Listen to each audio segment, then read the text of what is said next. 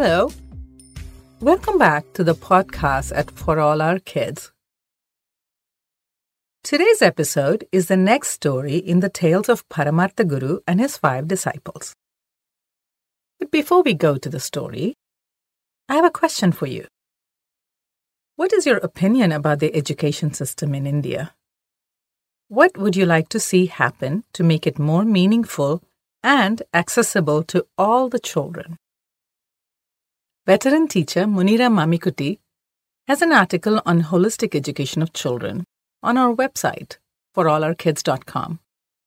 Do go check it out and let us know what you think. To the story now. Now, last week, we saw that the guru wasn't happy about how much it cost to keep his horse.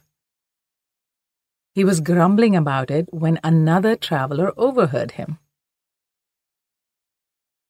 Okay, so every time someone's overheard what the guru and his disciples say, it hasn't been good for them. Except maybe when he got the lame horse. Let's see what happens now. The cursed horse. Paramartha Guru was filled with self pity. I don't want the horse. From now on, I'm going to walk everywhere. We all know how that went, right? The disciples were busy trying to please their master and keep him happy. No, sir, this was just bad luck. It'll be too hard for you to walk. Nobody said that it would be too hard for them if he walked everywhere. Think about it. How long would it take for them to go from one village to the other? They wouldn't be able to move quickly They'd have to walk alongside their older, slower guru. No wonder they wanted him to ride a horse. Walking a few feet behind them was another traveler. He had been listening to the discussions for quite a while now. The man recognized that this guru and his followers were vain and foolish without any common sense. My friends, if all goes well, this horse is going to cost you some more, he thought to himself. He'd been mulling on a plan to cheat the Guru for a while and was just waiting for the opportunity. In a little while, the man walked up to the Guru and greeted him with folded hands. Sir, God Himself has come down to earth in your form. There is nothing you don't know. But still, this humble man wants to share some things he knows about horses. May I speak? Hmm. If someone came to me and said that there is nothing I don't know, I would be suspicious. I hope I'm not that vain. But not our Guru. The man had understood the Guru very well. Paramartha puffed out his chest at this flattery. Oh, please, don't hesitate. Do share with us whatever it is that you want to say. He graciously gave his permission. And the man said, Sir, your horse is troubled by some negative energy.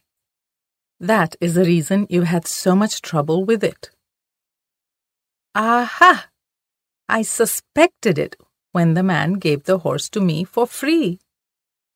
He wanted to pass off all the bad luck onto me. The Guru shook his head. Oh, but I know a way to remove all that bad luck. Then you will have only good luck. Not only that, your horse will become more youthful with a lot of energy just give me two silver coins. I will get all the things needed for the puja. The man persisted. Oh, of course, of course. Please take my coins. The Guru gave him the money. The man went about buying some flowers, incense, and even camphor. Do you know what camphor is? It's white and we light up the camphor to do arti? You can see it at the temples or during puja at home. Paramartha Guru and his disciples watched without blinking as the man removed the bad luck. He put the garland on the animal and started to walk around the horse. They heard him muttering as he circled the horse. He stopped in front of the horse's face and pointed to the missing ear. See? The animal has already lost one ear. That's how they removed the bad luck last time. Now that the bad luck's come back, you must remove the other ear. And he quickly cut the remaining ear before anyone could say anything. The horse neighed and reared up in pain.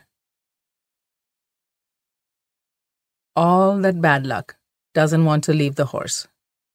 That's why it is acting like this.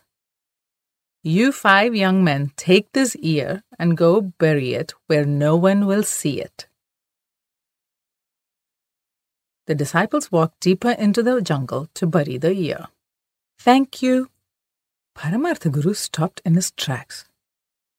He was looking at the tip of a sharp knife.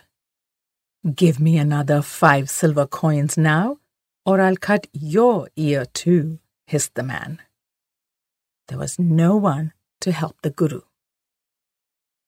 He handed the coins over silently, and then the man disappeared in no time at all.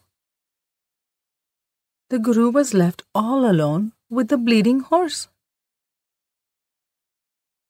I don't know what puzzles me more that Paramartha Guru trusted a total stranger, or that he thought his old horse could become youthful again.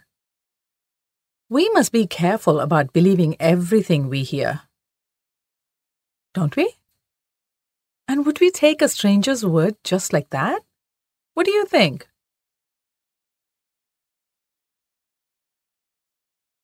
This is the end of today's podcast. And next week, the Guru is afraid for his life. Come back to our podcast at For All Our Kids and find out how this comes about. Until then, goodbye.